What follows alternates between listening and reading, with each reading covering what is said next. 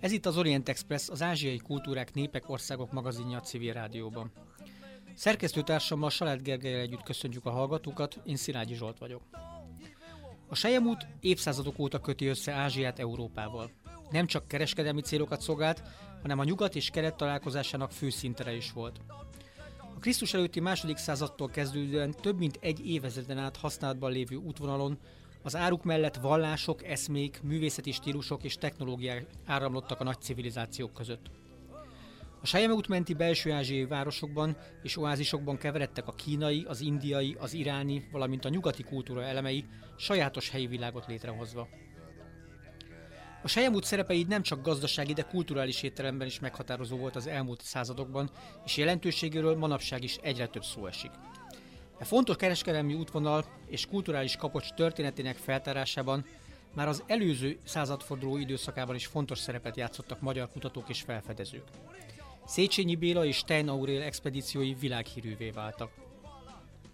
Ma egy november 26-án nyílt kiállítás kapcsán nem csak a Sejemút jelenéről, hanem múltjáról is beszélgetünk Kelecsényi Ágnessel, az MTA könyvtár keleti gyűjteményének vezetőjével, a Magyarok a Sejemúton, a Széchenyi Expedíció és Stein Aurél című kiállítás kurátorával. A kiállítás január 7-ig ingyenesen látogatható az Ibl Budai Kreatív Házban, az Ibl Miklós téren a Vártker bazárnál.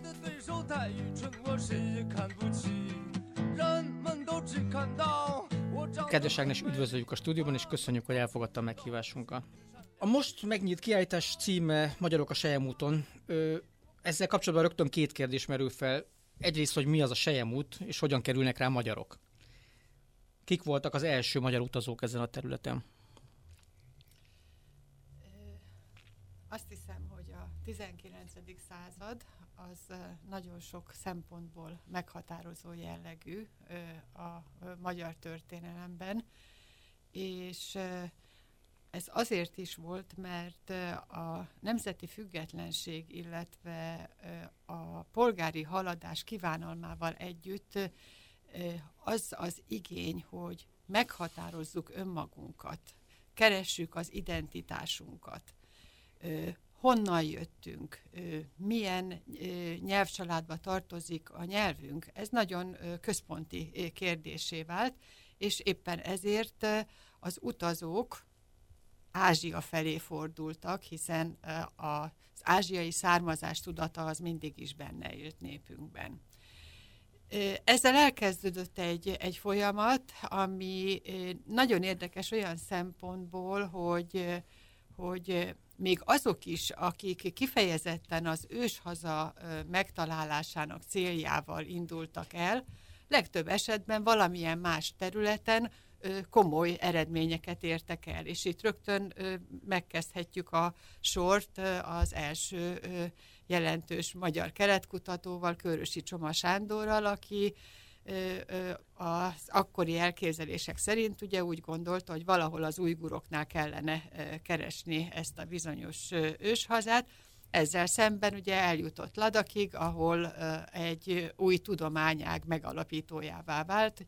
Ugye az első, az első angol-tibeti szótár és nyelvtan összeállítója, illetve ő volt az első, aki ugye európai nyelvre buddhista szövegeket fordított.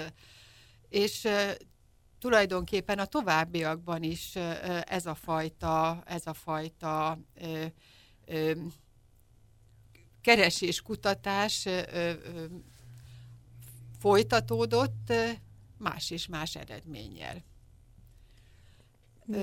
Ugye a, a, ki, a kiállítás ö, elsősorban Széchenyi Bélára és Steinaurére koncentrált, de azért itt voltak mások is, akik mondjuk a közép-ázsiai területeket, vagy akár Mongóliát megcélozták, vagy eljutottak odáig. Igen, igen, tehát a, a, a, a folytatás az a, akár Zicsi Jenőre gondolunk, ugye, aki, aki három expedíciót is vezetett, és ő is például az utolsó expedícián a Gobi sivatagon Urgán keresztül eljutott, eljutott Pekingbe, vagy pedig, ha például Csolnoki Jenőre gondolunk, uh-huh. akinek már nem szerepelt a, a programjában az őshazakutatás, viszont, viszont hidrogeográfiai munkái azok, azok egészen meghatározóvá váltak. Aztán beszélhetünk Almási Györgyről, ugye, aki a Tiensán, Bálkástó környékén kutatott, Kirgizeknél. Bálint ő mondjuk, hát Bálint Gábor, hmm. igen, aztán, aztán Ligeti Lajos, ugye kicsit, kicsit később. Tehát gyakorlatilag ez, ez az időszak egy egész arckép csarnokot tár elénk, hogyha ha megpróbáljuk végig keresni mindazoknak a, a tevékenységét, akik ezen a területen különféle célból megfordultak. A sejemutat hogy kell elképzelni? Ez egy, egy folytonos útvonal, vagy utaknak a hálózata?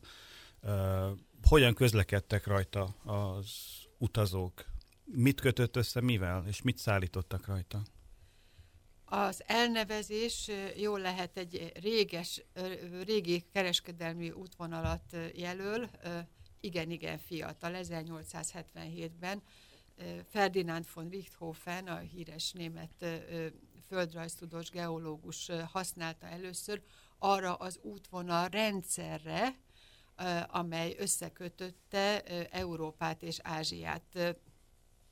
Többféle leágazása volt, amiről mi általában most és ezen a kiállításon is beszélünk, ez az a bizonyos Csangán, illetve Konstantinápoly közötti szakasz, ugye, ami át, átmegy a, a Góbi sivatagon, Taklamakánon. És a mi magyar kutatóink ezen az úton, különböző útvonalakon, de ezen az úton jártak. Itt ugye hát több név is elhangzott eddig már számtalan, hát nagyon sok magyar kutatót tudunk említeni, aki ezt, akik ezt a, ebben a térségben nagyon korán eljutottak. A kiállítás hogy alakult, hogy alakult ki a koncepciója, miért pont Széchenyi Bélát és, és Steinaurélt emeltük ki? Jól lehet nyilván Steinaurel nevét nagyon sokan ismerik, tehát ilyen értelemben ez teljesen evidensnek tűnik ez a választás. Hogy alakult a koncepció? A koncepció kialakításában egy felkérés játszott szerepet, ugyanis a Tunhuang Akadémiától azzal a kéréssel fordultak hozzánk, hogy szeretnék, hogyha bemutatkoznánk egy Széchenyi Béla, illetve Stein Aurél életét bemutató kiállítással. És ez augusztusban került bemutatásra, és erre készülve alakult ki aztán az az, az az anyag, aminek most egy változatát mutattuk be Magyarországon, hiszen világos, hogy, hogy egy magyar közönségnek például egészen másképp kell összeállítani egy anyagot, mint sok ezer kilométerrel távolabb egy kínai közönség számára. Ugye ennek a kiállításnak a Tunhang Akadémia résztvevő szervezője, ha jól, ha jól értem, és ugye a Pajgau Alapítvány a másik vagy a harmadik fél, aki, aki a kiállítás létrehozásában közreműködött. Ugye egy Tunhuang neve gyakran előfordul, mit kell róla tudnunk, miért fontos ez? Azt hiszem, hogy aki már járt ott, vagy egyáltalán látott róla felvételeket, egyetért abban, hogy a világ egyik csodájáról beszélünk. Nem véletlenül szerepel hosszú évtizedek óta az UNESCO világörökség listáján is. Úgy kell elképzelni, hogy egy, egy hosszú barlangsor a Góbi sivatag szélén, ahol 492 barlangban 45 ezer négyzetméter freskó, és több mint 2000 szobor található, és mindez a negyediktől a 14. századig készült. Tehát nagyjából ezer év.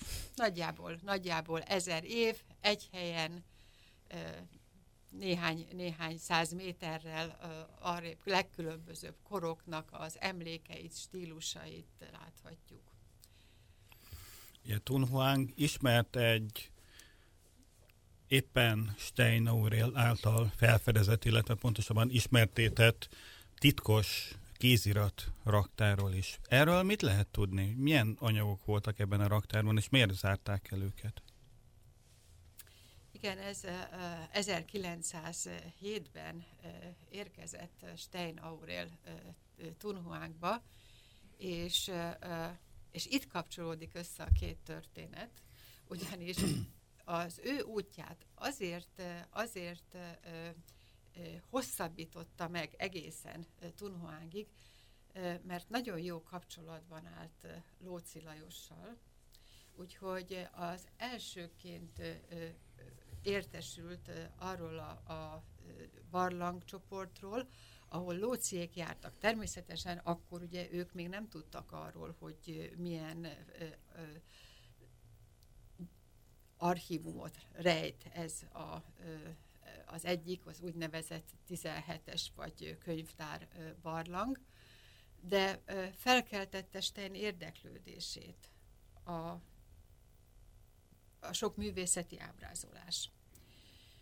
Amikor odaért, akkor hallotta, hogy valamiféle barlangot, valamiféle archívumot fedezett fel egy helyi taoista szerzetes, és szeretett volna jobban megismerkedni ezzel. Nem volt könnyű Wang szerzetesnek a bizalmát elnyerni, de végül is sikerült, sikerült meglátnia ezeket a csodálatos kéziratokat.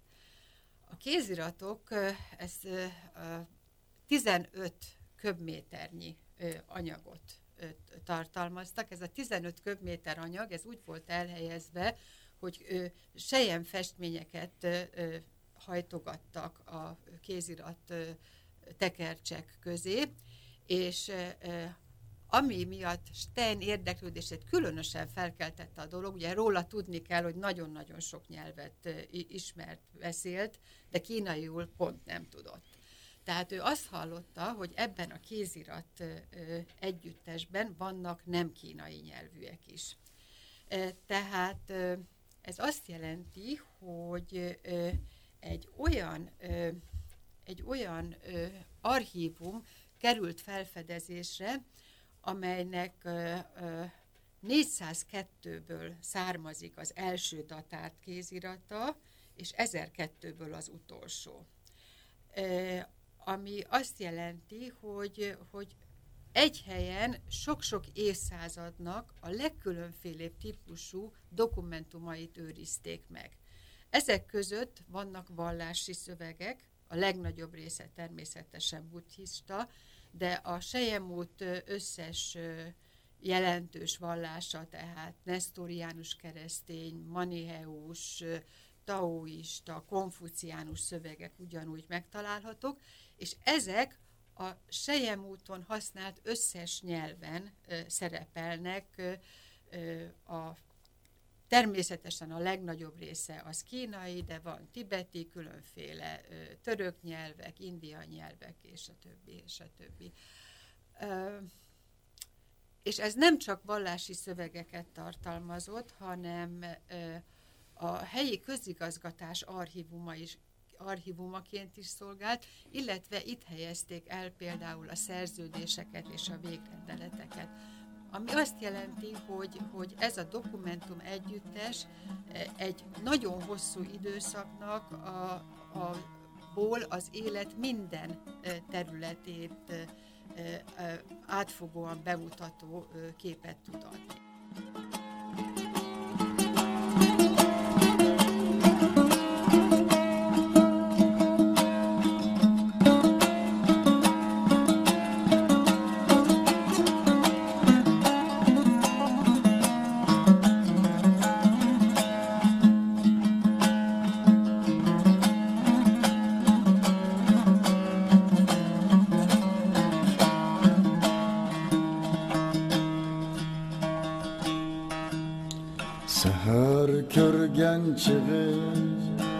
Gözüm sultanını Dedim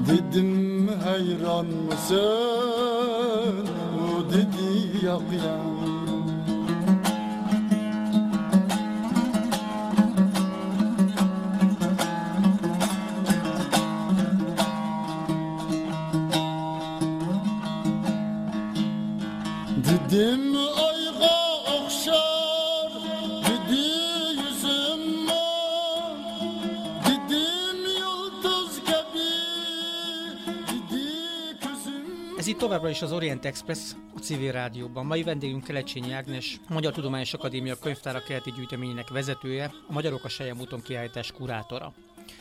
Az előző blogban már Tung Huangról beszélgettünk, de a kiállítás ugye két fontos magyar kutatóra koncentrál, az egyik Stein, akiről majd még fogunk egy pár szót ejteni nyilván, vagy kicsit többet is. Ö, viszont időrendben korábban járt ezen a területen Széchenyi Béla. Mit kell róla tudnunk, ki volt ő, és mikor járt ezen a területen? Széchenyi Béla, a legnagyobb magyar Széchenyi István idősebbik fia. Tulajdonképpen ifjú korában az arisztokrata fiatalok életét élte, különféle külföldi egyetemeken tanult, nagyon sokat utazott, és jogi végzettséget szerzett, járt Amerikába, meg, megírta a, a, az úti élményeit, és ö, ö, 33 éves korában megnősült. A házasság azonban nagyon rövidnek bizonyult, ugyanis két év után, két év és két kislány megszületése után felesége meghalt. Ekkor, ekkor fogalmazódott meg benne, hogy, hogy egy nagyon hosszú útra akar indulni, és előtte ő kutatásokat folytatott a Fertőtónál, és itt Ferdinand von Hofstadter, illetve Edward Süss voltak a társai, és velük tárgyalta meg egy lehetséges expedíciónak a, az útvonalát, illetve a kivitelezésének lehetőségeit, és ők voltak azok, akik tanácsot adtak számára, hogy kiket vigyen magával. A választás ö, van, ö, azt hiszem, hogy a, a, a legsikeresebb történet mindenképpen Lóci Lajosnak, az akkor még fiatal és tulajdonképpen ismeretlen geológusnak, földrajztudósnak az expedícióba való bevonása volt, ugyanis leginkább neki köszönhető az, hogy ez a három éves út, ez az 1877-től 1880-ig tartó út, ez tudományos szempontból igazi sikertörténetnek nevezhető.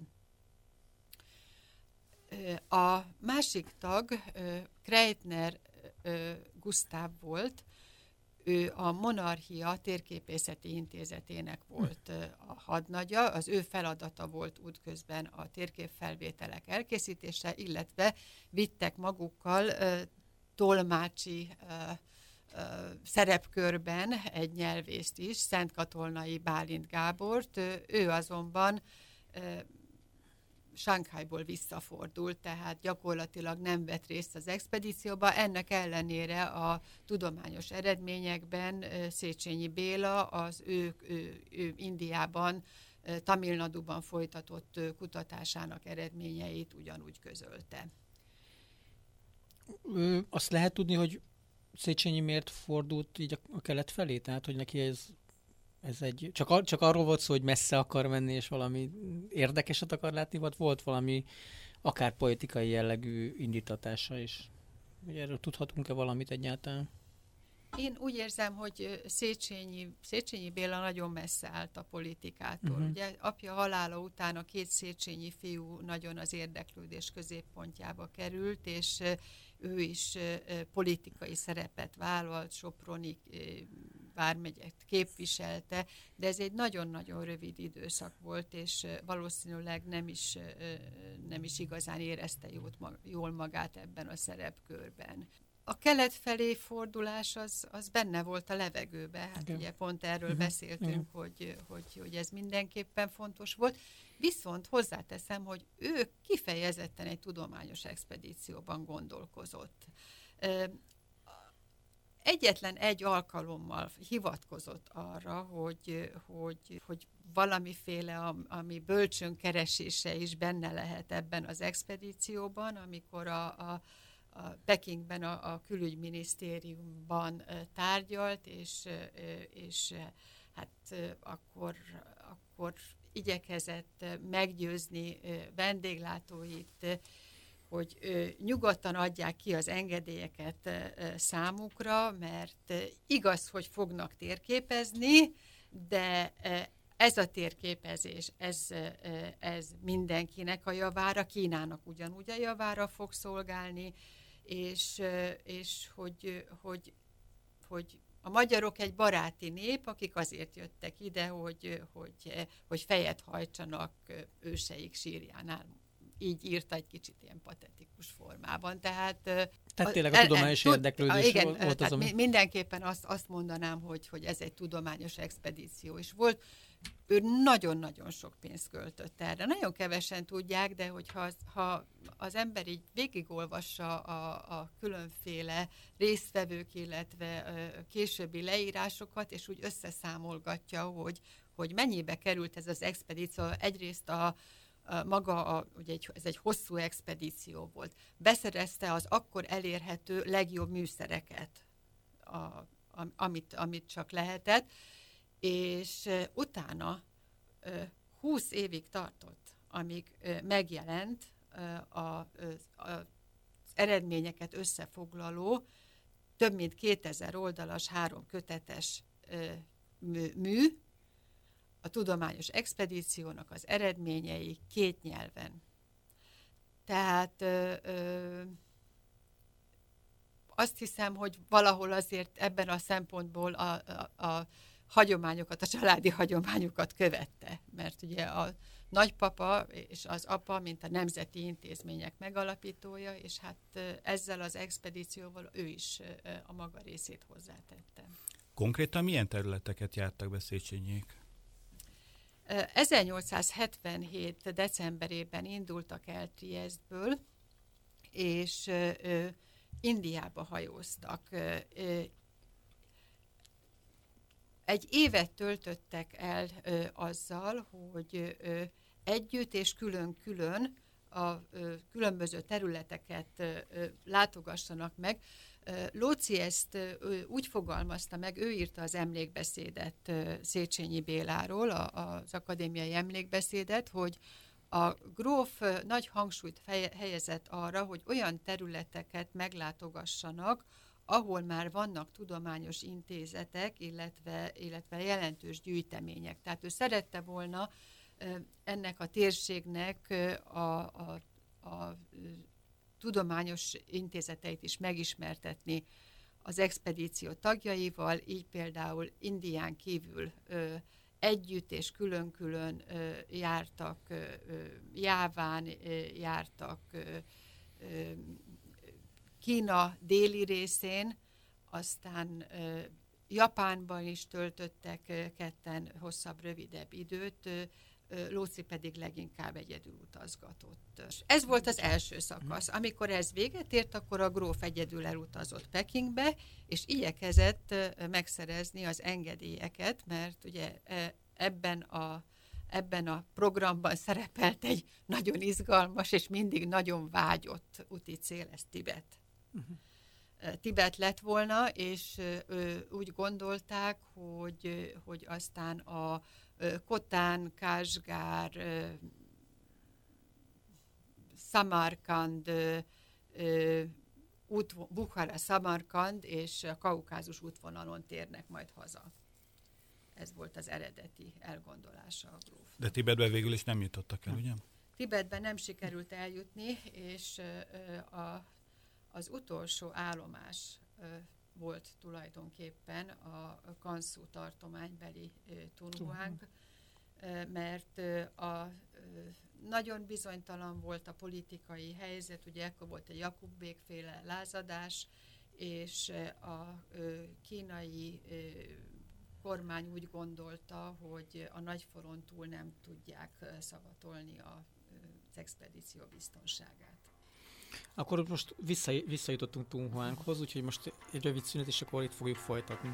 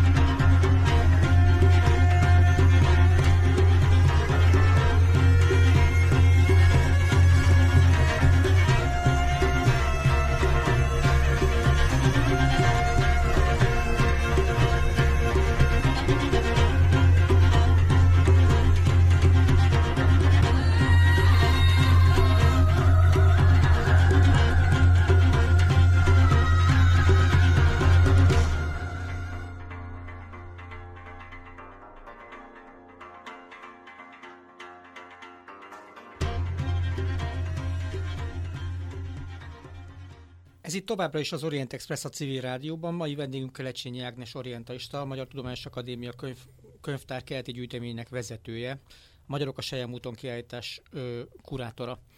Ugye az előző pár percben ö, Széchenyi Bénáról beszéltünk, de korábban Tunhangról és ö, Steinauréről, és most ugye megint visszatértünk ehhez a, ehhez a témához, ö, és itt az idő gyakorlatilag, hogy időrendben tovább haladva, ugye Steinről mondjunk né, vagy váltsunk néhány szót. Ő, mikor indult ő, és ugye neki nem csak egy útja volt, hát ő a kelet kutatás egyik legendás alakja, nagyon sok, sokat köszönhetünk neki. Pontosan hogy indult az ő kutatási témája? Igen, Steinauról esetében egy hat évtizedes karrierről kell beszélnünk. Ő 1862-ben Pesten született, és középosztálybeli zsidó családban szellemi arculatának formálásában, mivel egy nagyon késői gyerek volt, és édesapja, aki gabona nagykereskedéssel foglalkozott, addigra már, addigra már tönkrement, tehát a család presztisét a nagybácsi biztosította. Ez a nagybácsi pedig nem volt más, mint Hirschler Ignác, a magyarországi személyzet megalapítója, aki közéleti tevékenységével felsőházi tagságot is nyert. Hirschler Ignác az akadémia tagja volt, a magyar tudományos életnek is egy fontos szereplője, mind a mellett Ötvös Józsefnek a tanácsadójaként is működött például a zsidóságot érintő ügyekbe. Ennek köszönhető, hogy Stein szinte, szinte beleszületett abba a, a világba, ahol ahol atyai barátainak tekinthetett olyan nagyságokat, mint Golciher Ignác, az iszlámkutatás egyik legjelentősebb képviselője, vagy például fiatal korában Közép-Ázsiáról Vámbéri Ármi mesélt neki nagyon sokat. Tehát egy, egy nagyon jó indítás volt ilyen szempontból. Szerencsés környezet, ha az ember Ázsia felé kacsingat, igen? Igen, igen. És a nagy, nagybácsinak köszönhetően már középiskolás korában az akadémia könyvtárába tanulgatott, kutatott, és például okáért itt kezdett el szanszkrit nyelvvel fog. Tanulmányait azt, azt szinte, szinte végig külföldön végezte. Tíz éves korában már elküldték Dresdrába, a Kreisschuléba tanulni, de mivel nagyon, nagyon magányos és nagyon koravén lett a, a, az ifjúból, ezért hazahozták, és végül is 17 éves kora előtt még itt érettségizett le az evangélikus gimnáziumba. Ezt követően kezdte meg egyetemi tanulmányait, hozzáteszem, végig magyar állami ösztöndíjak segítségével. Uh-huh először Bécsben, majd átment Lipcsébe, és végül 21 éves kora előtt Tübingenben Rudolf von Rothnál doktorált. Elsősorban iranisztikát, indológiát tanult ez alatt az idő alatt. Ő nagyon szeretett volna Magyarországon egyetemi oktató lenni, és azt hiszem könnyen elképzelhető, hogy voltak, voltak segítői is, akik szerették mhm. volna, hogyha ha ez az elképzelése sikerül, de Budapesten akkor már működött egy indo-európai összehasonlító nyelvtudományi tanszék, amelynek Mayer Aurel volt a vezetője, aki szintén Rudolf von Rothnál tanult, és a vidéki egyetemeken meg nem igazán volt uh-huh. rá igény. Uh-huh. Tehát ő egy posztgraduális ösztöndíjat elnyerve került ki Angliába, uh-huh. és ott múzeumokban, illetve könyvtárakban folytatta tanulmányait, illetve Wokingba létrehozott intézetben ismerkedett meg az első modern indiai nyelvvel. És mi, mi volt ennek a hátterében, hogy ő modern indiai nyelvet is akar tanulni? A nagybácsinak volt egy nagyon jó barátja, akit úgy hívtak, hogy Dukati Vadar. Dukati Vadarról azt kell tudni, hogy a, hogy a szabadságharcban görgei szársegédje volt, majd pedig emigrációba kényszerült, és az addig jogász végzettséggel rendelkező fiatal ember orvosi diplomát szerzett, és Brit Indiába került, mint, mint a bengáli hadsereg orvosa, és egészen az orvos edredesi rangig jutott előre a ranglétán. De ő nem csak, nem csak orvos volt, hanem neki köszönhetjük például az első angol, illetve magyar nyelven megszületett Körösi Csoma életrajzot, amit 1885-ben párhuzamosan publikálta a Trübnernél. Tehát amikor Hirschler Ignác Angliába küldte Steinaurilt, akkor tulajdonképpen Dukati Vadar gondjaira bízta, és Dukati Vadar pedig nagyon-nagyon jó kapcsolatban állt a az indiai brit adminisztráció vezetőivel, mint például, például Rawlinson vagy, vagy Yule, tehát csupa megint olyan neveket mondok, akik ugye a, a, nem, csak, nem csak tisztviselők voltak egy, egy, egy irányítási rendszerben, hanem, hanem ők maguk is, ugye, mint a behisztoni felirat, fel, vagy Marco Polo szóló könyvek szerzője, tehát, tehát orientalisztikával foglalkozó tudós emberek, és az ő figyelmükbe ajánlotta a fiatal Steinauruelt, ennek köszönhetően aztán megkapta a Lahori Egyetem hivatalvezetői, illetve a keleti kollégium igazgatói posztját. Amikor ő Indiába került, akkor, akkor ő folytatta a maga filológiai tevékenységét, tehát szanszkrit nyelvet tanított, illetve fordított, és, és elkezdte, elkezdte, mivel a Raja Tarangini, a, egy 12. századi a kasmíri királyokról szóló krónikát fordította, őt nagyon érdekelte, hogy beazonosítsa az ott szereplő helyeknek a, mhm. a tehát történeti földre ez mindig is nagyon érdekelte őt, és azt ugyan nem mondtuk eddig, de miközben az angliai tanulmányokat folytatta, addig ő hát, eleget tett honpolgári kötelezettségének azzal, hogy elvégezte a Ludovika egyéves önkéntesi tanfolyamát. Na most ez általában a legtöbb fiatal férfi számára elvesztegetett időnek szokták nyilvánítani, de Steinauer esetében ez sem volt az, mert nagyon odafigyelt arra, amikor, amikor kartográfiát uh-huh. tanultak. Tehát ilyen, ilyen képzettséggel lett aztán azzá a, azzá a térkép, térképészé, aki nagyon-nagyon sok fehér foltot tüntetett el belső Ázsia térképéről.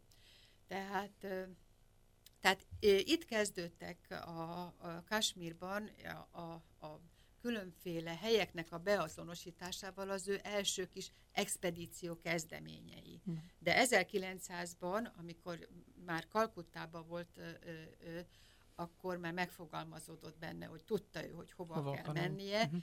és, és ez a hely, ez Kelet-Turkesztán. És miért éppen Kelet-Turkesztán? Hát azért, mert a filológust rendkívül izgatta, hogy rengeteg kézirat került elő abban az időben, ismert és ismeretlen nyelvű és írású kézirat erről a területről, amelyet a, a sivatagból hoztak kincskereső, ki kincskeresők Aha. hoztak, ugye, akiknek jól felfogott érdeke volt, hogy ne árulják el, hogy hol Igen. vannak ezek a helyek. És az első expedíciót Kotánba ő pontosan ezért szervezte, hogy, hogy ő utána jár ennek a, ennek a dolognak, uh-huh. és Egyébként érdekes módon még, még a gyanúja is beigazolódott, ő ugyanis egyes esetekben úgy vélte, hogy ezek talán nem is igazi írások mert sokan, például volt professzor, a Bühler is próbált megfejteni bizonyos mhm. szövegeket, és hát fülön csípte azt az iszlám Akun nevű hamisítót, aki ugyan írástudatlan volt, de először simán másolta a különböző szövegeket, aztán hm. mikor látta, hogy mindent el lehet adni, akkor már maga talált ki írásokat. E, elképesztő, hogy, hogy Stein így fiatal éveiben ki mindenkivel találkozott, és ki mindenkitől ta- tanult, és hogy meg aztán ugye látszik egyfajta tudatosság is, hogy akkor ő már így építkezett, és tudta, hogy, hogy, hogy milyen irányba akar menni. Szóval akkor gyakorlatilag a 20. század első évében jutott el végül is erre a területre, és aztán ugye az 1906-os második igen, expedíciója. Ez az 1900, 1901, igen, ez volt az első. Itt, itt ő még csak Kotán környékét uh-huh. kutatta, és aztán, aztán indult tovább, ugye a más, második expedíció az, az már ugye egészen Tunhuánig tartott, de mondom, ebben, ebben nagy szerepet játszott az ő kapcsolata Lócival. És akkor úgy hát az egyik legfontosabb hely, amit felfedezett, vagy ahonnan a legfontosabb ö, felfedezései származnak, az ugye Tunhuang. Ö, hogy, hogy került oda? Mi volt az a második expedíció? Pontosan ki kísérték el? Milyen... Kísérők esetében azt kell mondani, hogy egyetlen egy kivétellel Stein soha nem vitt magával európait. Tehát mindig ő volt egyértelműen a, az expedíció vezetője, beosztottjai voltak. Mivel mindenütt térképezett is, ezért a, a Survey of India földmérői, térképészei általában elkísérték, a többiek pedig a tevehajcsártól a, a, az ásatásokon hm. segítkező munkásokig és, és a szakácsig terjedt. Az egy kivétel az pedig egy magyar volt, de ez már a 31-32-es iráni expedícióba, amikor egy fiatal magyar indológust vitt magával. Ő, Fábrikáról. Ö, hát tudunk, tudjuk, hogy miket talált. A kiállításon is meg lehet nézni, hogy mi minden került elő. Ö, milyen vízhangja volt ennek, meg milyen vízhangja volt a későbbi évtizedekben Stein munkájának? Milyen, milyen hagyatéka van Steinnek? Gondolok egyrészt arra, hogy ugye magyar gyökerekkel rendes, magyar, magyarként indult el, aztán mégiscsak ugye brit állampolgárként ö, hát találta a legnagyobb leleteit, vagy, vagy végezte a leg, legfontosabb kutatásait. Stein nagyon, nagyon ambiciózus volt. Egész életében ő egy, ő egy tisztviselő volt végül is, mert először tanított, utána, utána tanfelügyelő volt az Indian Civil Service-nél, majd pedig az indiai régészeti felügyeletnek volt felügyelője, illetve főfelügyelője Belucsisztán és a, a nyugati határtartomány területén. Tehát ez, ez adott egy keretet az ő munkásságának, és ahhoz, hogy ő el tudjon menni ezekre az expedíciókra, neki mindig kérvényekkel kellett a felsőbb hatóságokat bombázni, és, és eredményeket felmutatni. Na most egy expedíciónak a tudományos feldolgozása, hogyha ha, ha úgy elgondoljuk például a, a nagy műveit, hogy, hogy nem maga írta meg, hanem minden egyes területről bevonta az, az adott, adott rész, az adott nyelvész, vagy régész, vagy, vagy, vagy, vagy akár biológus, hogyha, mit tudom én, valaminek a megállapítására, a, arra a tudományágra volt szükség képviselőit, akkor, akkor azért tudjuk, hogy, hogy ennek, a, amíg beérik ez a dolog, ez hosszú idő. Tehát ő mindig, nem mindig, illetve az első alkalmakkor megírta az expedíciónak a történetét. És ez nagyon népszerűvé tette. Tehát, tehát volt már egy visszajelzés az eredményekről a nagy közönség számára, meg azok számára, akik, akik mondjuk döntéshozók voltak. Akik finanszírozták az expedícióit, és utána, utána születtek meg ezek a, ezek a nagy művek. Ez itt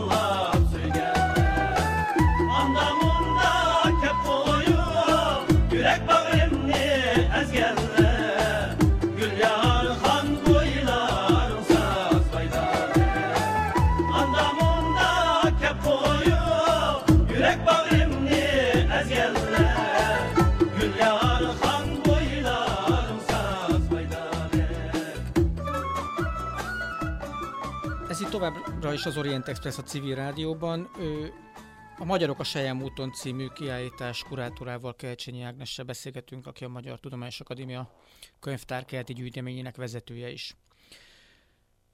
Már említettük, és most is így fontos elmondani, hogy a, az Akadémia könyvtárának keleti gyűjteménye a kiállítás egyik ö, szervezője, rendezője. Ö, mit kell tudnunk a keleti gyűjteményről, mikor jött létre, és milyen kapcsolatai van? Vannak-e Steinnel kapcsolatos anyagok? Ja, tudom, hogy vannak, de hogy milyen anyagok vannak, amiket itt a kiállításon is meg lehetett mutatni?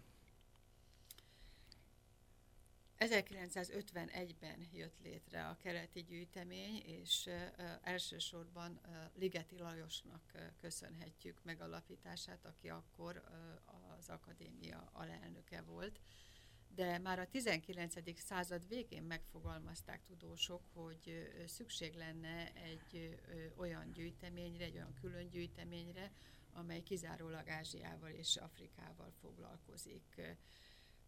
A jelenlegi gyűjtemény első vezetője Rásonyi László volt, az ő nevéhez fűződik az a nagyon hangulatos, az iszlám építészet motivumait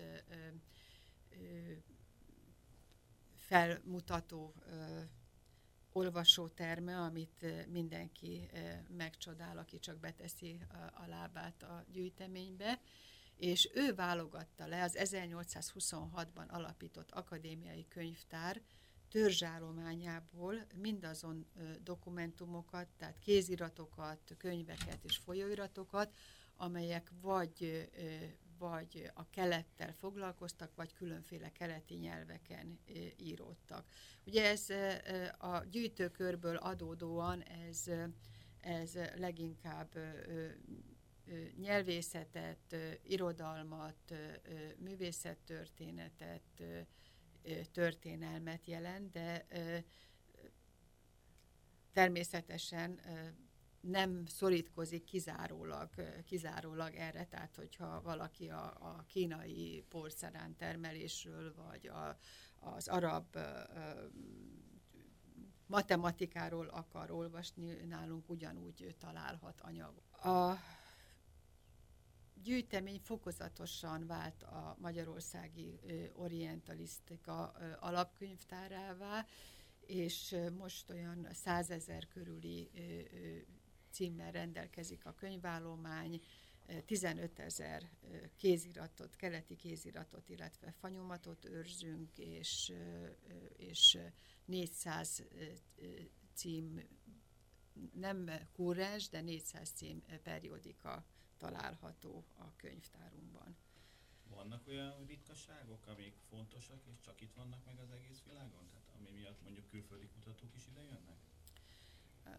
Nekünk nagyon erősek a nemzetközi kapcsolataink, és, és nagyon sok olyan gyűjtemény van, a, ami, ami vonza a, a világ különböző tájairól érkező kutatókat. Itt elég említeni azt, hogy ugye már beszéltünk Duka Tivadarról, neki köszönhetően mi őrizzük Körösi Csoma hagyatékát, a, amely 2009-ben felkerült az UNESCO világemlékezet listájára is. Világhírű, és a, a 15 legfontosabb hebraisztikai gyűjtemények között tartják számon a Kaufmann gyűjteményünket, Vámbéri Ármén, aztán Szilágyi, Szilágyi Dánielnek a, a török könyvtára, Ligeti Lajos hagyatéka, és hát természetesen Steinauer hagyatéka is a mi gyűjteményünket gazdagítja. A kiállításon mit, mit lehet ebből bemutatni, mit lehet látni a Stein, Stein hagyatékból? A Stein hagyatéknak a kiállításon, mivel ugye vizuális megjelenítésről van mhm. szó, természetesen a fotói jelentik. Steinnek mintegy 20 ezer felvétele maradt fönn, és ebből nagyjából 8 ezer van Magyarországon. Ugye az ő hagyatéka az, az megoszlik, mert a, a dokumentumoknak egy része az, az Oxfordban van a Bodleianában, illetve a British Library-ben van a, a fénykép gyűjteménye. Épp ezért, amikor, amikor elkészítettük ennek a gyűjteménynek a katalógusát, akkor is együttműködtünk a British Múzeummal és a British Library-vel, mert az anyagok kiegészítik egymást. A beszélgetés elején elhangzott, hogy ugye tulajdonképpen kínai kezdeményezésre, vagy kérésre készült a kiállítás alapja, és ezt be is mutatták kint. Már bemutatkoztunk ezzel az anyaggal, mert Steinaurel hagyatékából volt már kiállítása a kínai-magyar évad idején Hongkongban.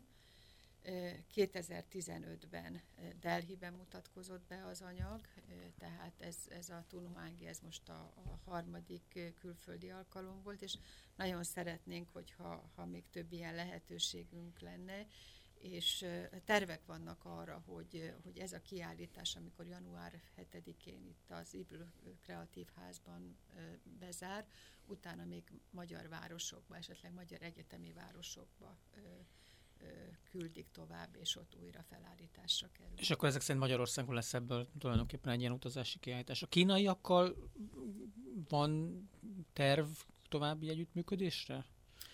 Igen, 26-án délben írtuk alá az együttműködési szerződést a Tunhuang Akadémiával, amelynek keretében jövő, jövő május másodikán és harmadikán, ugye május másodika ez azért egy fontos dátum, mert a, a Széchenyi expedíció aznap látogatott el a Tunhuangi barlangokba, tehát másodikán és harmadikán egy nemzetközi Sejemút és Tunhuán konferenciát fog a mi könyvtárunk rendezni, 2020-ban pedig az írás és, írás és kép tematikában lesz Tunhuánkban egy, egy közös konferencia, és idén augusztusban megkezdődik a teljes tejnanyag digitalizációja a Tunhuángi Akadémia közreműködésével. Eddig is az anyagnak egy része már digitalizásra került, akkor, amikor amikor az International Tunhuang Project, amelynek központja a British Library-ben működik, az ő közreműködésükkel a a fotóanyag egy részét már beszkennelték, és hozzáférhetővé is tették.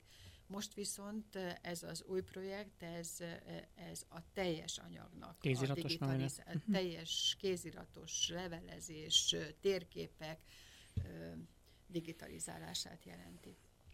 Azt gondolom, hogy ez egy nagyon jó befejezés, egy jó végszó. Sok sikert kívánunk a, a további munkához is, és gratulálunk a kiállításhoz. Nagyon köszönjük Kelecsényi Ágnesnek, hogy elfogadta a meghívásunkat, és köszönjük a hallgatóknak a figyelmet. Önök az Orient Express-t, a Civil Rádió ázsiai magazinját hallották, a műsort Szilágyi Zsolt és Salád Gergely vezették. Tartsanak velünk a jövő héten is. Felhívjuk figyelmüket, hogy az Orient Express adásait podcast formájában és az interneten is elérhetők. A címünk expressorient.blog.hu. Emellett az Orient Express néven ott vagyunk a Soundcloudon is, és a különböző podcast alkalmazásokban. A Facebookon pedig a Pázmány Péter Katolikus Egyetem Modern Kelet-Ázsia kutatócsoportjának oldalán lehet megtalálni az adásokat és készítőiket. A viszont hallásra!